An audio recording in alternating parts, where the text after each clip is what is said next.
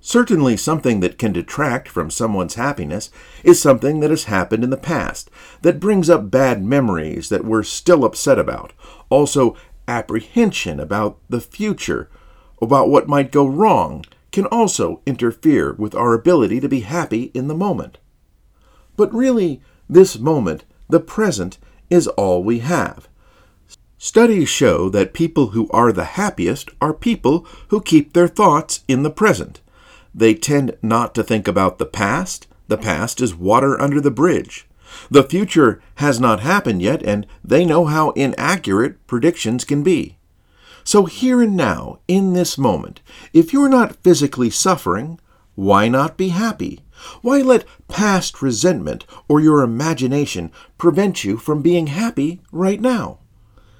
The truth is, all we have is now. You could die at any moment. Tomorrow is not guaranteed. If this was the last day of your life, why not live it to the fullest and be happy? Why not do that every day?